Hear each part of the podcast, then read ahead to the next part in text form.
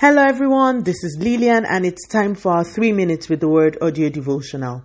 Today's topic is He Doesn't Need Your Fish, Part 3. And our anchor scripture is taken from the book of John, chapter 21 and verse 13. Jesus then came and took the bread and gave it to them, and likewise the fish.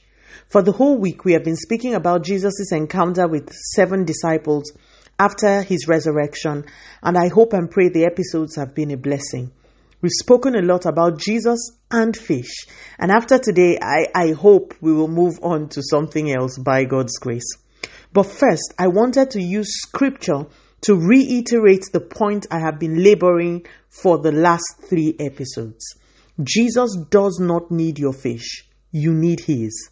I'm going to make this very brief and then allow the Holy Spirit to do the rest of the speaking. Jesus had told the lads to cast their net to the right side. They had obeyed and caught fish, a large amount of fish. They then came to the shore, found fish already on a fire. Jesus then asks that they bring some of the fish they had caught. And now listen to our anchor scripture. It says, Jesus then came and gave them bread and fish. He didn't eat the food, he gave it to them. He asked it from them so that he could give it back to them. Look, he asked for fish from them, but he gave them bread and fish. Ultimately, what Jesus asks of you is for your own good. Give Jesus your life. It will come back to you in ways you never dreamed possible. Remember Matthew 10:39. If you want to find your life, lose it into the hands of Jesus first. May I use this opportunity to appeal to anyone who hasn't accepted God's offer of eternal and everlasting life through Jesus to please consider doing so this morning.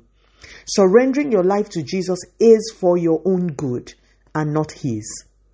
Believers, give up the right to your life. Give Jesus everything, not just your money, not just your job, everything. May the Lord give us understanding. Let us pray. Father, in the name of Jesus, thank you so much for your word. Lord, please, today we repent for holding back anything from you. We acknowledge that anything we give you is for our own good ultimately. So we celebrate you and surrender our lives to you.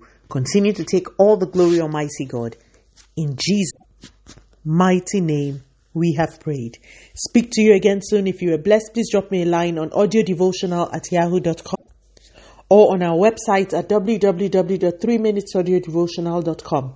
You could also follow us on Facebook, Instagram, YouTube, and Twitter at 3 Minutes Audio Devotional. Remember, wrapped up in God's Word is all you need for your change to come. Love you and bye.